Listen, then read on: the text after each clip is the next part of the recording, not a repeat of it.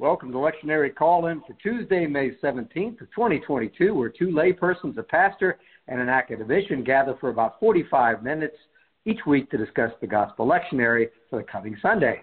We have a special guest today. This Sunday is May 22nd. Each Tuesday we call in from wherever we may be at 6:30 a.m. Eastern Time, and for our good friend Charles Willard in Minnesota, that's 5:30 a.m. Our little team's working to be faithful to Lectionary Year C, and that puts us in the Gospel of John on Sunday. We hope this discussion will provide areas of focus and reflection. Here's how it works. We develop perspectives independently after the lead-off person shares some formative questions, and then in this virtual discussion room, we share, encourage, and challenge each other. And here are the folks joining us for today's discussion. Sarah Mickelson from Tampa. Charles Willard from sunny Minnesota. John Wells from Tampa. And I'm Don Upton in Charlotte, North Carolina. And for those of you that join us every week, uh, Bill Hall is traveling in Europe with a great reunion of family and uh, a nice theme uh, to, for today as well. And so we have our dear friend John Wells who's joining us today from Tampa. It's good to see you, my friend. Thank you for joining us. So he's joining us on the layperson team. Go laypersons. Charles, now you're yeah. surrounded. And uh, uh, just a little bit about John. Uh, we uh, we know John because he's part of Palma Ceia Presbyterian Church in Tampa, and and that is the faith community that makes this discussion possible every week. Uh, I I love John because he has three adult daughters. He's a daughter dad like I am, and I have three adult daughters, and I think that's how we connected uh, years ago. Uh, he's a retired mechanical engineer and manager from uh, GE, uh, and we know we know John because behind the scenes things happen. Things get repaired, people get moved, logistics takes place because of his quiet, humble leadership, and he is an encourager uh, of us in, in his quiet way. Uh, almost every other week, it seems, uh, affirming what we're doing. Uh, he volunteers at the Beth-El uh, Farm Worker Ministry and at Palma Ceia Presbyterian Church. He makes things sure things gets done. Uh, he works uh, as a volunteer at Tampa Bay Watch, and he also volunteers as a grant writer, and so much more. But John, thank you for being a part of this family today. Thank you so much, Don. I appreciate the uh, warm welcome, and I, I am a, a longtime listener and a big fan of the Lectionary podcast team, and appreciate what you guys have always done. Thank you, my friend. And speaking of lectionary podcast, uh, lectionary today is John 14, 23 through 29. I'm going to read the scripture. I'm going to read from the New Revised Standard Version, and we'll get into the questions for the day. Jesus answered him, Those who love me will keep my word, and my Father will love them, and we will come to them and make our home with them. Whoever does not love me does not keep my words, and the word that you hear is not mine but is from the Father who sent me. I've said these things to you while I'm still with you. But the advocate, the Holy Spirit, whom the Father will send in my name, will teach you everything and remind you of all that I've said to you. Peace I leave with you, my peace I give to you.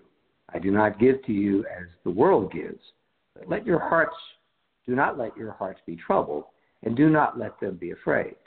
You heard me say to you, I'm going away and I'm coming to you. If you love me, you would rejoice that I'm going to the Father, because the Father is greater than I. And now I have told you this before it occurs, so that when it does occur, you may believe. That's the word of the Lord. Thanks be to God. Well, folks, uh, our tradition is to put together a few questions to guide our discussion and uh, we just take it from there as we listen, and encourage each other. We offer the questions up to those of you who uh, moderate classes, lead classes, uh, prepare discussion groups. Sometimes uh, this is a way to vet questions that may or may not work in, in your community of, uh, of faith. Uh, but I'm going to begin with the first question, and uh, Sarah Mickelson, this one's coming to you, so heads up. Uh, the gospel lectionary is a response, or launches with a response to a question but the question's omitted from the reading. What was the question, please, and how does it shape your understanding of the verses 23 through 31 responses? Or another way to put it, as the lectionary committee suggests by their segmentation, is there no dependency or over dependency on the question? So for those listening in, uh, my question is, you know, what what is the question, please? What was intended? In verse 22, it says Judas, not Iscariot, said to him, Lord, how is it that you will reveal yourself to us and not to the world? What was the question, please, Sarah? Oh, I I I think the question is a universal question. So let me step backwards into Jesus is answering every anxious heart who is in search of the Christ and has been reading this and knowing full well that there's something afoot here that's not necessarily understandable. Um, in thinking about the disciples, the questions that they've posed, and I'm going to give you those in a minute, it seems like there's one kind of logic that is prior to the resurrection and a different kind of logic for what happens after the resurrection. Um, what seems normal and logical in the darkness before the glorification pales in the fullness of resurrection light to me. Um, and I think it's because of, of the gift of the Paraclete and also the recognition that we're no longer constrained by what we understand. the disciples seem to be asking how Jesus will abide with them and us and still leave. And where will he go? And when will he go? And how will he return? all those things that are driven by the universal rules of human understanding about time and space um, are offered up as boundaries or limitations to Jesus. And fundamentally, it feels like they really don't grasp the divinity of Jesus, only his humanity before the resurrection. So these are, I would call them universal questions from humanity that says, Dear Jesus, how can you fit in our square box? when we know you're a round peg. And we want you to tell us over and over again how you want to be a square. And and Jesus responds with, Nope, I'm a round peg. I'm going to stay this way. And you're going to suddenly have a little bit more knowledge, a little bit more understanding, a little bit more flexibility, I think is the challenge. So I hear those questions as universal questions, and they're asked by each one of us as we try to grapple with the divinity of Christ and the humanity of Christ at the same time. Thanks, Sarah. Charles Willard, what's this question? I'm I'm trying to think of a way to uh, explain what uh, what my own observation is and how I'm approaching it. I think our problem is that we, the four of us here and the other members of the church, uh, Universal, when we sit around and think about this, we're not remembering that John, the the the the, dialogue that we read that had been put down by John, it would happen. It happened decades after Jesus is actually there. So it, and and the other gospels, although apparently written much more closely to the time that Jesus was there, so the memories would be fresher. Uh, there's still there's still a distance, and I I like probably some of y'all, maybe all of y'all, have wondered how the Gospel of John, which is so different in its orientation and so different in its approach and delivery, et cetera, et cetera, et cetera, how it all gets worked together. And I guess the, the, the problem is that we have been approaching this like most human beings do, in an either or. You know, it's either like Mark, Matthew, and John, uh, Mark, Matthew, and Luke, or it's like John. And for the longest time, I've been trying to figure out, you know, which which is preferable, which does a better job of presenting to us the work and life and, and invitation and gift of Jesus. And I've decided typical squarehead, it's not either or. It's both and. And the fact that John is so different is not something to be um, choosy. You don't have to choose between John and Matthew, Mark, and Luke. You simply choose both, all of them, which is basically what the gospel writers have done. Not not so much the writers; they they were writing their own their own thing, but the the the the, the believers and the church leaders in the first century and the second century and on into the third century, uh, as they worked through these expressions, they managed to say basically by the the collection of the four that we have, it's both and, and so you don't have to choose. You just have to look and see where you are at the time. Today we're t- talking about John, but but we do need to remember that John is looking at Jesus from a quite different point of view. Um, thanks. Thank you. I, I, with John, you know, being a later book, I'm always trying to figure out how to explain you know, the distance. And for us, uh, even though we address life differently in postmodern world, you know, what were you doing in 1968? This is 2022. Well, you know, it's 1968, 1970, maybe 1972, if you want to just a sense of the span in terms of those that are present in this conversation that is being remembered in this book. And the, the, when when the author is putting this on paper. And I think that's about right you know. It's that kind of span of time. John Wells what's this what's this question? Well since I'm here because Reverend Hall is not I feel obligated to thank you for the question. Since Reverend Hall usually does that but for these questions, I'm thinking they're bringing out my weaknesses instead of my strengths. But as Sarah often says, here's what I got. It seems to me that the question from another Judas in verse 22 says more about what the disciples are expecting to happen when the Messiah takes the world stage rather than a meaningful enhancement to Jesus' actual response starting in verse 23. After riding into Jerusalem with great fanfare on a donkey, Jesus talks openly about only being around a little longer.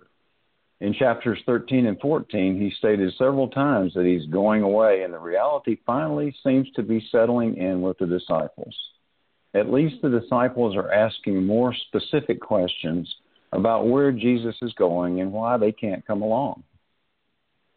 The gospel writer describes questions that remind me of children's questions when their parents are leaving on a trip. Jesus even responds to their concerns, saying in verse 28, If you love me, you would be glad that I'm going to the Father.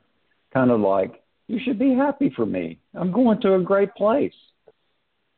Just like in my experience with children, the disciples don't seem very satisfied or comfortable with being left alone and it's in and in first century Jerusalem, I don't blame them. When you're worried about your future, it's tough to be happy for the leader that you love going away for an indeterminate time, especially one that's been turning over tables in the synagogue and openly insulting the Pharisees in front of others in Jerusalem. The questions from the disciples seem to be coming from different interpretations of what Jesus is planning to do. The author has captured a few of the questions, but in my mind, there must have been a lot more. Judas's question seems to be clarifying just how Jesus is going to take charge and be the Messiah for the world without showing anyone other than his relatively small group of followers. I, I would guess that the lectionary scholars weren't interested in verse 22 because the passage that they did select doesn't really reference what I think Jesus' direct response to the question.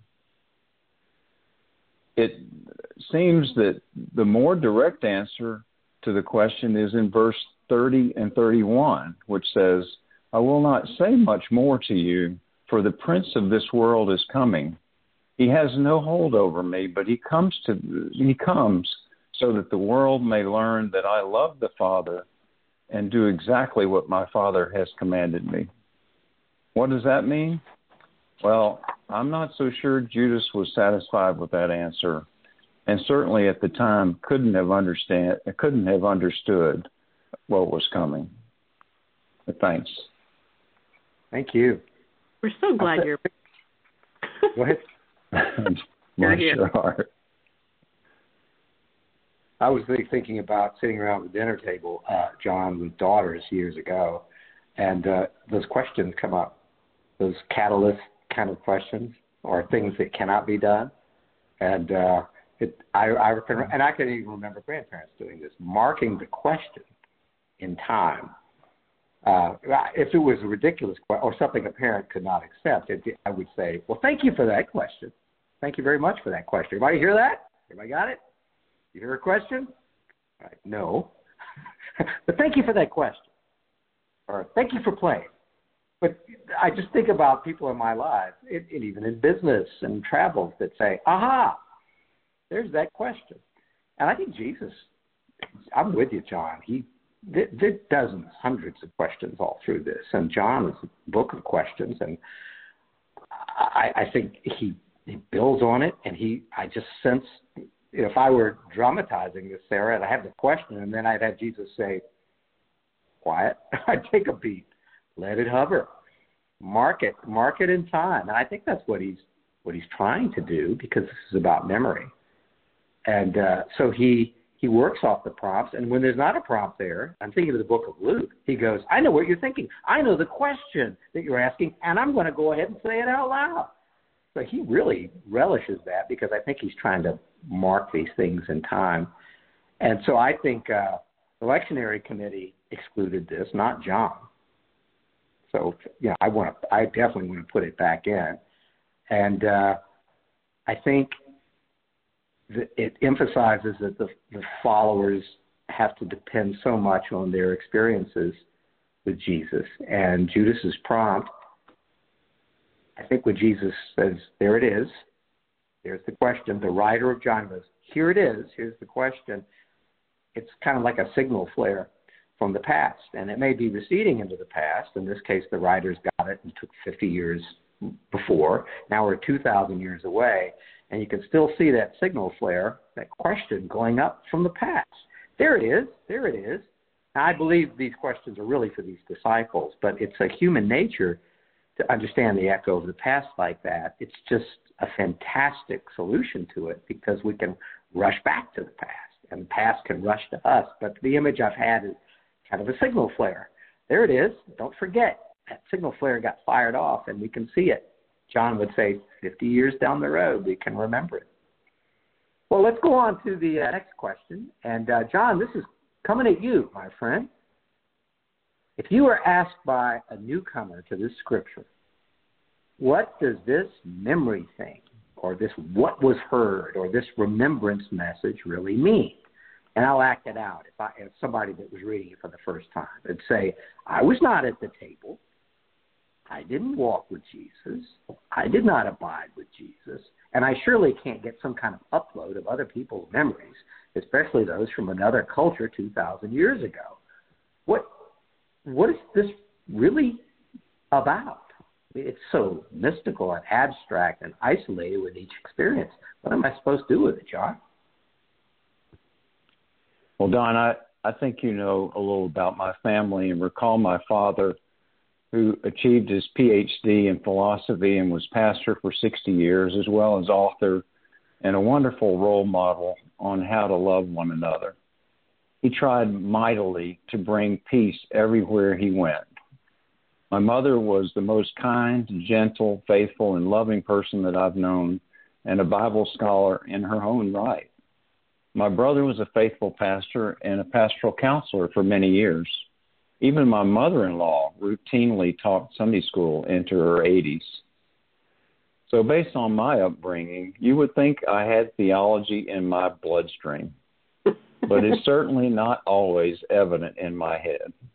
I'm pretty quiet in Sunday school or Bible study, probably because of my weak preparation habits, but also I'd rather, as the old adage says, sit quietly and look ignorant rather than open my mouth and remove all doubt. But to me, this memory is about the whole is all about the Holy Spirit. And if this memory is anywhere close to being accurate, I have experience with the Holy Spirit in my life. And you probably wouldn't be listening if you didn't have experience too. I'm a huge advocate for the advocate. The tangible foundation of my faith is believing that I have seen and felt the imprint, the involvement, and presence of the Holy Spirit uh, the Holy Spirit of the living Christ. These Bible passages help me interpret my experiences and impress upon me the reality that something truly miraculous occurred in the life that Jesus lived on this earth. They encourage me to actively look for continuing signs of the Spirit working in my life and in the world. I'm convinced that the evidence is all around us on a daily basis. As in verse 26 that says, teaching us all things and reminding us of everything Jesus has said, at least as reported in the Gospels. My experience is that the Spirit comes to me in intensely personal ways, some that I'm hesitant to try to describe to others, but they have a direct and unmistakable meaning for me. I haven't heard the sound of like a rushing wind or spoken in other languages even after three years of Spanish in high school. Most experiences aren't answers that I can connect to my prayers. But I believe there are some events in my life that are too amazing and perfect that could not have happened without God's Holy Spirit directing or coordinating creation, inspiring me to do something, or bringing me to some realization. These aren't always significant events like births or deaths, although it may be easier to sense the Spirit in those times. But they aren't trivial situations either like beating a yellow traffic light, I don't look for ways to give the Holy Spirit credit. But a God who hears my silent prayers and knows how to give, give good gifts, like opening my awareness to someone in need, is doing more in my life than I recognize. When I've tried to describe to others, I can feel the doubt that enters in their response, like, well, it's a wonderful thing, but is it the Holy Spirit? I'm not so sure. But these experiences are confirmation to me that I'm not alone and I've loved deeply and unceasingly, and I know it's not just me. Last year, I've started a list of the ones I remember in my own life since these experiences are far too important to let fade into an aging and fuzzy memory, and I'm still adding to that list. Long ago, my wife Carol and I were given a picture of a tiny sprout growing out of desert sand with the caption, All it takes to see a miracle are eyes of faith. I think the memory or recollection in this passage is telling us to believe the words of Jesus and to watch for the Holy Spirit in our lives. And also believe that the more we look, the better we become at seeing. Thank you, John. Charles, coming to you, my friend. Uh, I'm trying to role play here with someone that reads this and all its abstraction and mysticism, and they say, "What is this really about? How can I actually access this? Access this the information in this these verses? What do you think, Charles?"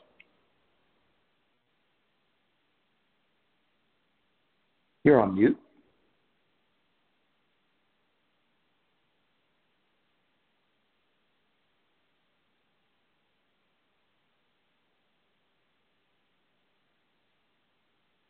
Sarah, why don't you why don't you take the question while Charles dials back in, and uh, same question for you.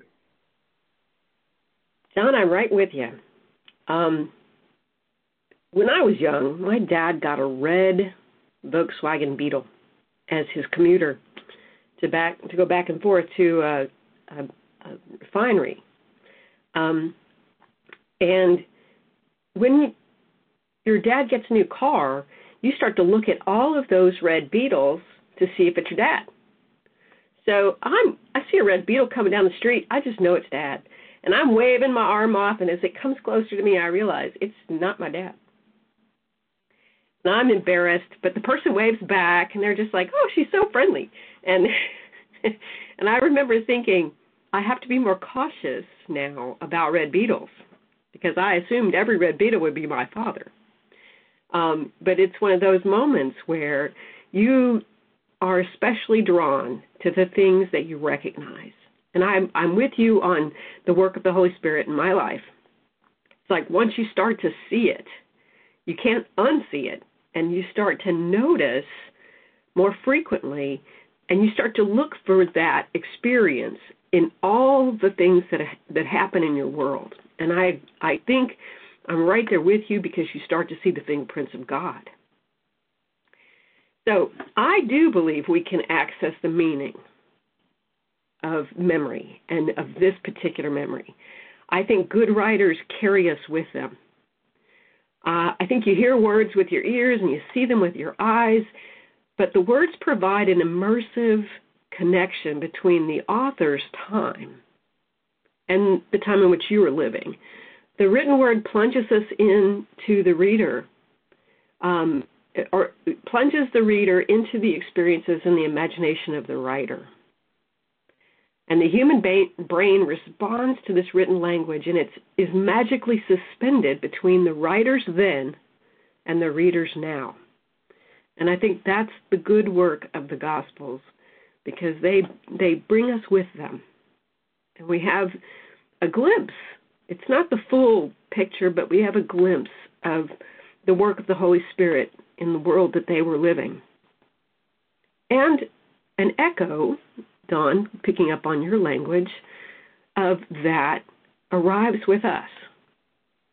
Um, you know, we, we got images of a black hole this week, and they were sharper images than the ones we got two years ago. And and I think that we're starting to see something that's always been there. And we are just now having the opportunity to, to visually understand it. Um, and I think that's part of this same story uh, kind of like a lighthouse from the past, that we can still see the light emanating from it. And we arrive at the conclusion, yeah, there it is. You had all your visual clues for me today. I'm catching on. Um, but the idea being that the work of the Holy Spirit is a lighthouse and does draw our eye. And once we see it, we start to see the imprint or the reflection on everything around us. Thank you. And I, I, I thank you for the lighthouse. And I, I'm thinking of the old lighthouses, the ancient lighthouses of uh, the uh, ancient civilizations. That's a fire. Not a. Not John. It's not generated by the electric power that you've made possible in your career. It's it's a fire, and it's not a metaphor, or it breaks a metaphor, right? Because it's it's not like it. It, it. it is there. It's the signal flare. It actually somebody fired the flare. Somebody lit the fire. Two thousand years ago, yesterday, and an, I, I came. as an analogy for me the other day. Um, oh, I, I was listening to a pastor just a few weeks ago, and it was her first uh, homily after she was ordained and I made a few notes. I, I write things down in my scripture, and I have little notepads, and I've taken them since I was 13 years old. So there's these layer of notes and marginalia that's just a delight to dive into after all these years. Way back, many of those notes are about people that are no longer with us, but I can remember it. If I read it, I can. I know where I was sitting. I know what town I was in, and I I was so excited. She probably thought I was a little crazy, but I, last week's lectionary we landed there. She's not on lectionary, but she had chosen verses out of last week's. And I afterwards I went and I said, the ink was not even dry, and there you were, and and you were on top of a pastor who I remembered when I was a much younger man, and it all interlaced. And she's looking at me like going, I don't know what you're talking about, and I'm not on lectionary. I'm like, yes, but but you were talking about it, and the ink wasn't even dry, but it was dry, and that it's that you know it's it, it if we're just listen and put it down there. And I was so excited because it actually helped me last week prepare for lectionary. So, you know, the ink may be you know, written on papyrus, but or it may be two weeks old, but it's it's like that dry ink, and that's that lighthouse. Those are real words. It was that's not a it's not a metaphor. It's like it's real. the ink is there, and she actually said those things. Uh, and I another thing I've come across on this passage is that it isn't accessible, and the argument that's given is because Jesus is doing this for the individual. That he, and I get that, and I think that's true. He's preparing them, and there are lots of them. This isn't about a dozen followers. There are hundreds of people you know, engaging with Jesus, hundreds of people, a very diverse community. and he's getting them ready so the echoes are there just weeks and years later. He, this is for them. And so the, my counter to that position is yes, but we all understand that. We understand, every human being I know understands what it is to have a memory that's fading. It, we all understand the lighthouses of the past. And it's filled with pain because I can't get back. I hear, I don't hear my dad's voice quite like I did 20 years ago or 30 years ago. It's been going a long time. And there's pain with it, right? It recedes, it recedes, it recedes, it recedes. This is this this is a reminder mm-hmm. that lighthouses, Sarah, that you're using, those, those fires are there. They're still they're still there, and they're going to be recovered. And the words of Jesus, of course, are the fires that are there that can be remembered. So yes, it's personal. Can I get into the head of, of, of the questioner? No, I didn't walk with Jesus, but I know what what that recovery is really like. It's kind of like Sarah. We talk a lot about people, the women going to the tomb and they're going to preserve the memory of Jesus, to lock it in time, for you to remember and me to remember, and we're going to control the the teacher that's been passed. And that's just not accepted. It's not it's not needed. It's not necessary. Don't cling to me because it's going to go on and on. Well, Charles, uh, if you're back on, I wanted to ra- raise the same question with you. Raise it again. Uh, thank you, thank you. And, and the, the question is, I was role playing somebody that may be reading this for the first time, going, I, I can't unpack this. This is mystical. And you're asking me to get into the heads of these people that were alive 2,000 years ago. I, what, I mean, what's this all about, really? I mean, this is too much work. It's too hard. It's too old. I can't unpack this thing. What would you say to them?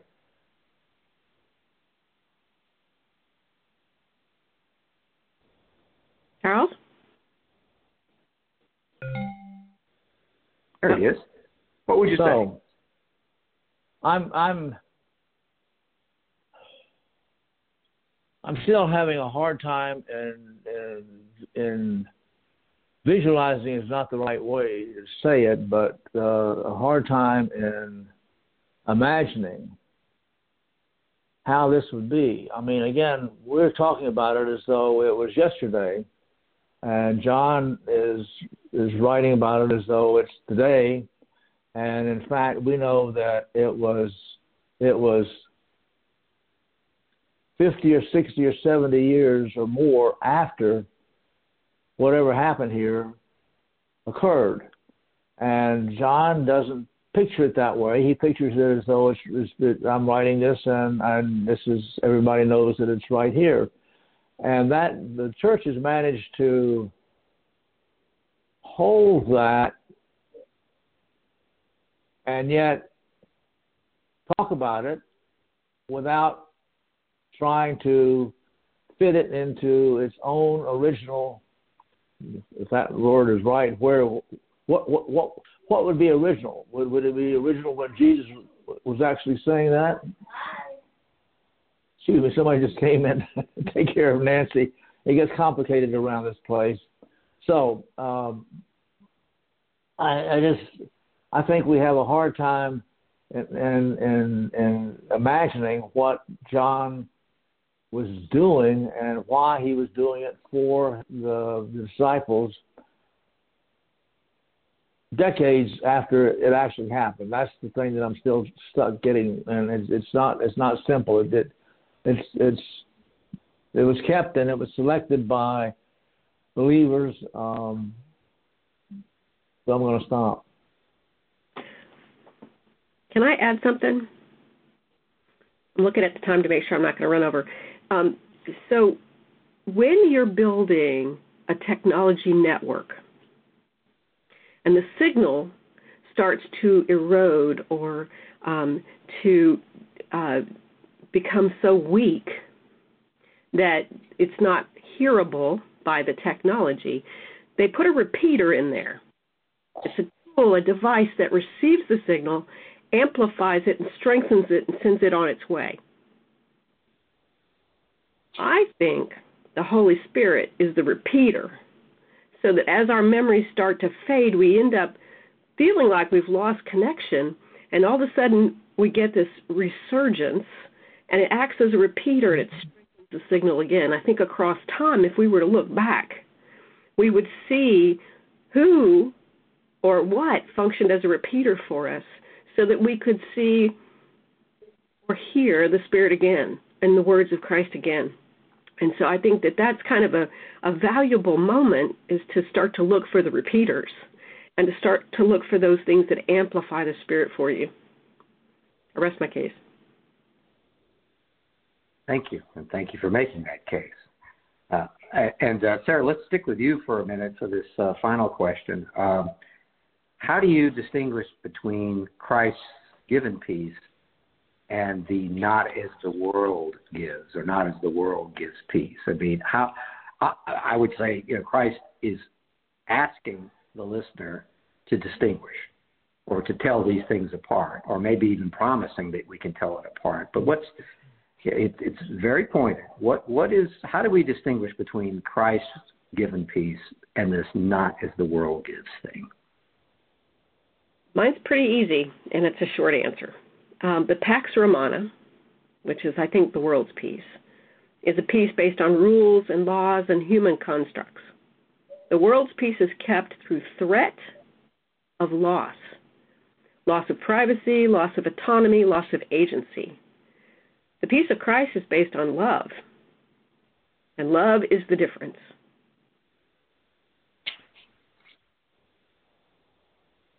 Thank you. John?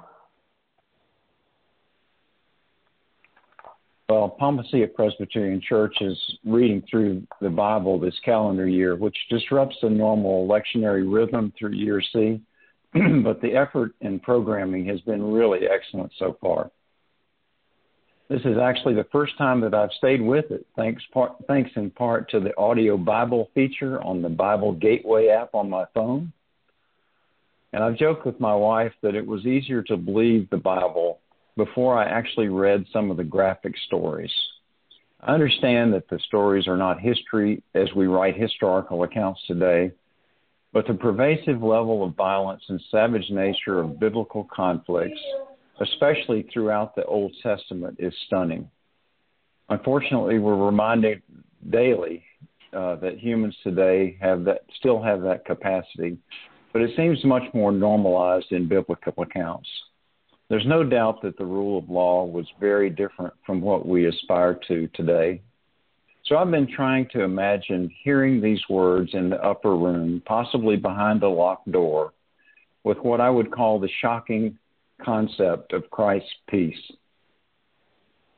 Peace I live with you, my peace I give to you. Contrast that along with what the author recalls Jesus repeating over and over in the text after washing the disciples' feet, like, One of you will betray me, which seems that in that culture would have had to indicate arrest and possibly death, like and like I'm going away soon and you won't be coming with me, but you'll see me again. What could peace in their culture have meant? No wonder the disciples were bewildered and concerned. The message is that Jesus' going away or crucifixion will not end his work, his work on earth. Jesus' relationship to his followers is changing but the relationship is nurtured, and the work of achieving abundant life in Christ will continue by way of the Holy Spirit. I didn't have to look far for resources on peace since my dad wrote two books on the subject. So I'm taking the rest of what I have to say from various chapters from the book Pursuing Peace is Still the Thing to Do by Albert N. Wells. Christ came not to be ministered, but to minister, and he is commissioning us as peacemakers. Jesus willed us his gift of compassion for the multitudes and for people everywhere in need and in pain. Jesus' peace is one of empowerment. It's a verb in this sense. What we bring to humanity instead of the good we seek to attain for ourselves. We must come to see that the abundant life that Christ promises includes quality relationships, settled and safe communities, healthy families, basic human rights, relevant education, care for the environment, a just, stable, and compassionate world community, and others. For Christians, Christ will always be our peace, in that he gives us the will to love others, even those who reject us, and to discern how God is at work in them too, even if from a different faith tradition. He inspires us to listen to others' stories the Spirit works in everyone's lives. He goes on forgiving our sins and restoring our hope. He moves us to seek forgiveness from those we have wronged.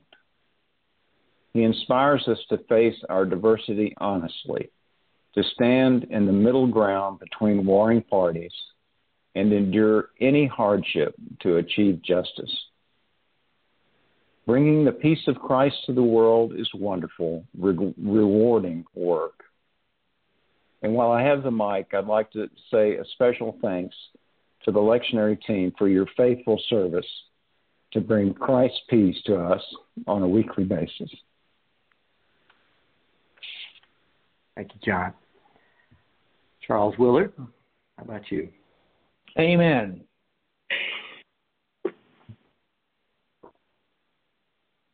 Thank wow, great, thank you. and uh, I'm uh, this this was the question I raised from just my heart because it's a it is a struggle. I uh, I I I I had a hard time coming up with a way to express my confusion and my concern about this because I, I think after reading this again after many years that uh, it's a reminder, I'll make it personal to me, that I don't really have a vision for peace. And that's the separation that uh, Christ is holding up to me in this reading. It's not of the world, but it's what I bring. What I bring you. I am not. I may. I may be called to play the role of a peacemaker, but I do not bring the peace because I do not understand it. I do not have the vision. I have to adopt that vision. I have to pray for that vision. I have to be guided in that. That I, in my own heart, if I sought to impose a peace or thinking that I was a bringer of peace, the peace I bring to you, I would say that. I mean, it would be filled with compromise. Uh, it would be filled with uh, casting aside of people and their needs. It would be filled with blindness, and it would be filled with a lack of life experience that I will never have. And all I can do is listen to storytellers. You know, what is it like for you to walk? What have you seen? What do you do? For me to read, for me to listen. But I, it's a, it, it, it for me in this reading this time, it goes from being sense of isolation and a lack of information, lack of seeing, uh, to Christ going, well, it's not your job. Um, you, you know, you, you're engaged in the business of peace making the peace I give to you. It's almost like folks that you know used to carry uh, fire, actual, actual fire when they traveled, so they didn't have to create the fire; they travel with them. Like you have fire, I do not. Right? Will you keep the fire? I will light it for you. I've come in on my horse and I brought you some fire. Fire I give to you. What are you going to do with it? What lighthouse will you put it in? What you would do with it? So I just I'm trying to deal with that separation, and it comes back to uh, on earth hubris, ignorance, and I think a call, for, at least for me in my heart, to realize that I do not have a vision for what true peace looks like. All I can do is listen to stories, tell the stories, have memories of peace, and try to extend that as best I can with a prayer and understanding my own inability to, to picture that. Uh, well, we're we're about out of time, but uh, our tradition is always to check on everybody to see if the discussion brought up any new thoughts or follow up. So let me just uh, ask if there's any follow up before we say goodbye. Am I all right? Great. John, thank you for being a part of this family. You always are part of this family, no matter what. We know you're out there every week, and thank you. You made it better today.